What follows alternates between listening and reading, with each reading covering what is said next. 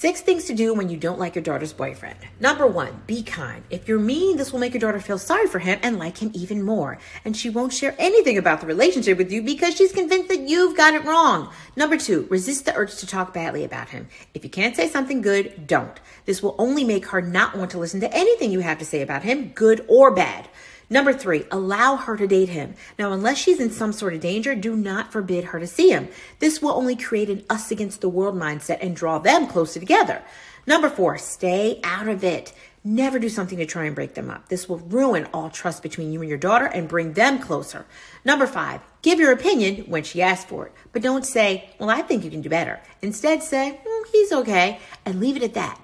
That will get her to think for herself if she can do better. Number 6, pray and let the relationship run its course. Ask God to remove him from her life if he's not the one. Same goes for your sons and their girlfriends. Like and follow for more.